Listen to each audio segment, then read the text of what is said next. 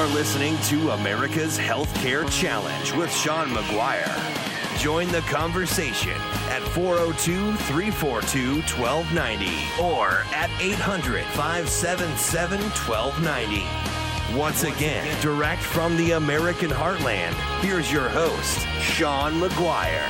Hi, and welcome to America's Healthcare Challenge, the number one healthcare show in the country about healthcare reform and the Affordable Care Act, or whatever you want to call it Obamacare, SCOTUS Care, uh, single payer, soon to be system, whatever you want to call it. We're here for you. As before the break, we were talking about Anthem and Cigna, Aetna, Humana, all merging from five companies down to uh, three. That would be also including United Health, who's probably looking to buy Aetna. So at the end of the day, you get two companies out of it. Higher rates, as proven by the 99 merger of Aetna and Prudential, and uh, individual from the American Medical Association, Steven Stack, said the last the lack of a competitive health insurance market allows the remaining companies to exploit their market power, dictate premium increases, and pursue corporate policies that are contrary to patient interest. As I have completely and utterly been talking about this whole show, that everything that is going on today in the health industry, healthcare industry, is not in the best interest of the patient. And with that being said, I want to introduce to you one of my best friends and a special guest. He's the CEO of ED Bellis Healthcare Consulting, and he is the voice of America's Healthcare Challenge on a weekly basis. Sean McGuire is here with us. Welcome. Hey, how's it going? I'm a voice of America's Healthcare Challenge, Alan. Great to hear your analysis here today. You've got some uh, great points you made so far. Well, thank you very much for that, Sean. And I would like to hear your perception of this deal between Anthem and Cigna for $54.7 billion, as well as the deal from Aetna and Humana, and what the future looks like on the insurance market. Yeah, when you combine the two, I mean, isn't it over a $100 billion between the two uh, acquisitions? Or mergers, if you will. Um, it's it's something that I'd like to just call insurance insuranceopoly. It seems like because uh, we're going to basically have an oligopoly uh, by the end of it, uh, according to some people, and I think it's going to have uh, big big impacts on uh, consumers from their uh, premiums, which you talked about. Another point I like to make is on the side of deductibles, and uh, those becoming uh, larger uh, since the Affordable Care Act. I think a lot of people know what I'm talking about and we're finding that medical bankruptcy um, is becoming uh, more and more prevalent as people uh, do not have the money uh, in their savings to meet these uh, serious costs uh, because the uh, $10,000 deductible limit under the ACA, somewhere around there, um, is, exceeds the savings that over 50% of Americans have on hand right now. So, should someone have an illness, they're in a difficult spot. They've got collection agencies coming after them, and you know the time is times are tough. Nobody's really uh, said that the thing the the recession has turned around, and I think that that would be uh, correct. As I'm up here in Milwaukee, a city I went to college to. Um, right, you know, right, right. Around, you're noticing, you know, some some businesses that were small. You know, lots of, you know, well, Milwaukee has a lot of bars. Imagine that, you know, but they, they've got uh, a lot of these bars are closed that were around. Right, and so five years ago, I just think that it's just harder and harder to run a small business. Well, and that's exactly it. At the end of the day, with the Affordable Care Act and all of these mergers, th- that it does have an impact on small business. Medicaid expansion, uh, the, or the lack thereof in some states, has hurt business in those states because some of those businesses that didn't pay insurance and they paid into some of these different funds to create, you know, Medicare, Medicaid, unemployment benefits, and on down the line. They can't afford it now, and so uh, they are closing. You know, at the you know, you talked about over hundred billion dollars. It's estimated that the new company between Anthem and Cigna will generate 115 billion dollars in annual revenue. So yeah, I mean that's just ridiculous amounts of money. I mean, you know, it's probably good for their shareholders in the you know at the end of the day. You know, I, I mean, you mentioned some movement on Wall Street, you know, which was a good point. Uh, you know, I'd like to add that the day that uh, the anthem, or no, the day that the Supreme Court upheld, you know, upheld. That, yeah, you know, King versus yeah. Burwell.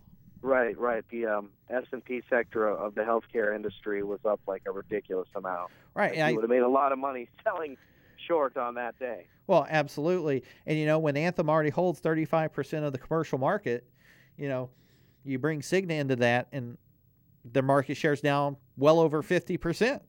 Right. And so, w- you know, when we're talking about more choice in insurance, I don't see how any of these mergers bring choice to uh, the marketplace, which we're all about at ED Bellis Healthcare Consulting. Is we're about expanding the marketplace.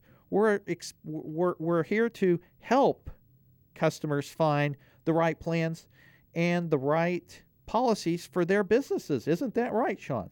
Oh, totally, totally. Yeah, that's you know a great point. And um, you know, you mentioned airlines earlier. You know, and, and just I, I was doing some graduate work, and uh, a lot of people in my class were um, aviation, you know, masters students, and one of them we were taking a healthcare class, and they just essentially, you know, applied to what happened in the aviation industry to what's starting to happen in the insurance industry. Well, you know, President Reagan back in the 80s deregulated the airlines, and now I think what we see is some of that uh, deregulation has finally devolved into all of these mergers. Well, we kind of deregulated the marketplace with health insurance, so to speak, because the SEC and the FTC aren't necessarily watching the henhouse and they're allowing these Yeah. mergers to happen and they're not doing anything about it. So Right. when you talk about a monopoly or an oligarchy, I absolutely agree with you on that. It doesn't Yeah. help the consumer.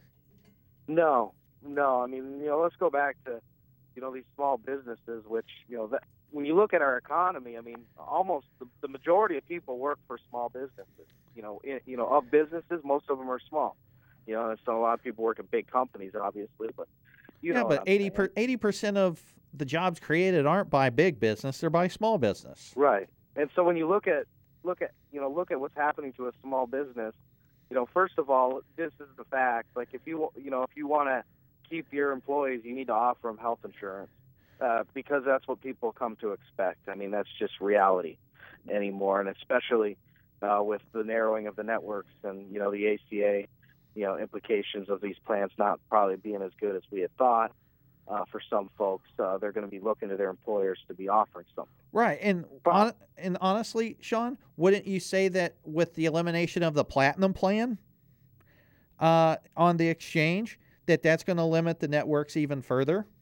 Sure, sure. I mean, you know, if you're a, a consumer that's going to utilize, it would probably behoove you to have a platinum plan because your deductible's lower. You're paying. I mean, it all works out to be about the same. It's just kind of an issue of your budgetary needs. Right. You know what I'm saying? Oh, absolutely. So, like, you know, if you know you're gonna uh, utilize, you want a deductible that's a lot lower, well, and, and and then you just pay a little bit more a month. But that that's not an option anymore. well, and so at the end of the day, when you think about this, you've got all of these insurance companies merging. You've got healthcare companies merging. You've got physician groups merging and medical technology groups merging.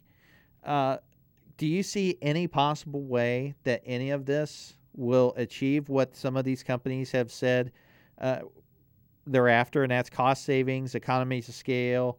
Uh, you know, I could make up words that some of them have said uh, that it, you know, at the end of the day, it's going to cut costs for the customer. I, I it, to me, it just doesn't jive with I the studies. You know, it's um, you know, it's difficult. I mean, if he, that's an easy argument for them to to make. I would probably make that same argument if I was the CEO. But uh, what's going to happen is they're just going to become so large and bureaucratized uh, that it's just going to have a negative impact on both consumers and providers. And I'll give you two examples. Uh, a lot of carriers um, like to force uh, people to get pre-authorizations if they need a certain treatment or you know maybe something in clinical trials or um, I actually have to get pre-authorized so I know about this.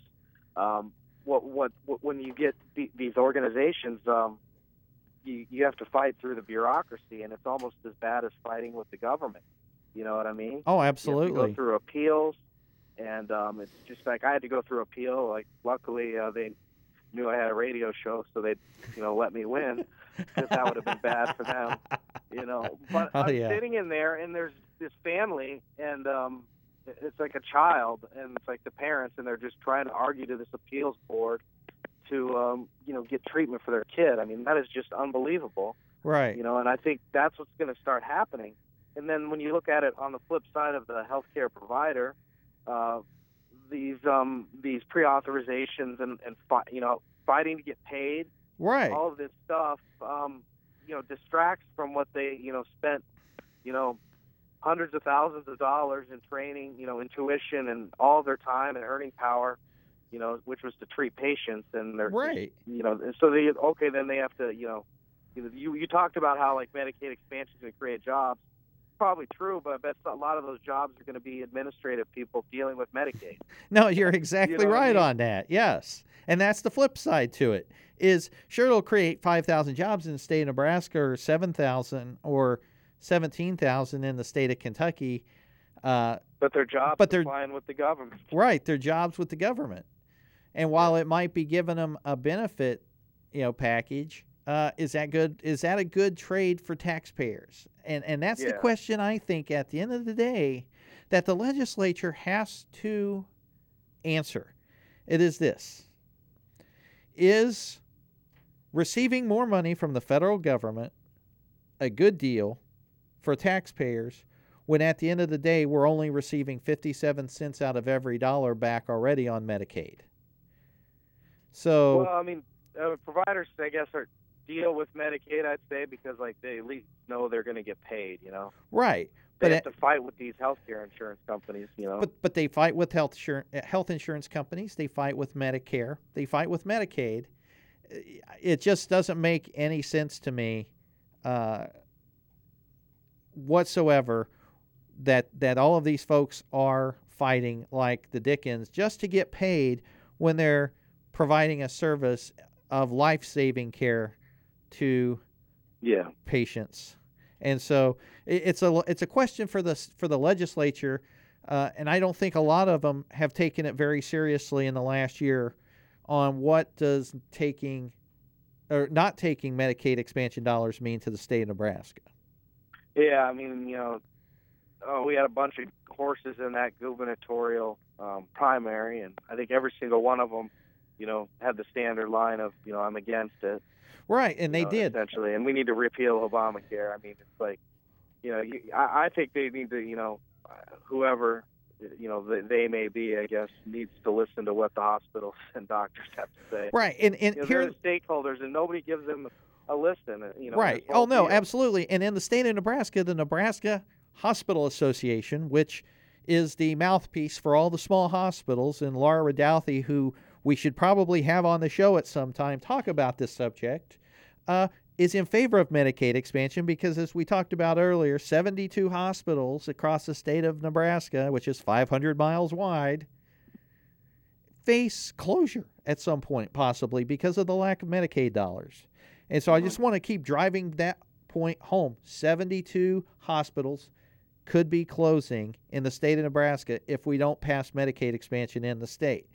Now, as I said earlier this show, and I said last year and the year before, I think, we can design the plan to fit the needs of the state. Yeah. They And- should just the state of Nebraska should just hire Edie Bellis because we could actually help them. make That's that. exactly right. The state Yeah. should hire Edie Bellis because that's what we do, folks. And if you need our assistance, We actually could help them create that. and we're going to go to break. Sean, would you mind hanging on for the last Sure. segment? All right, that'll be fine. Thank you so much. And we're going to be right back with America's Healthcare Challenge. You can listen to us on the Mighty 1290 KOIL app. You can call in at 402 342 1290 or 800 577 1290. We'll be back right after this.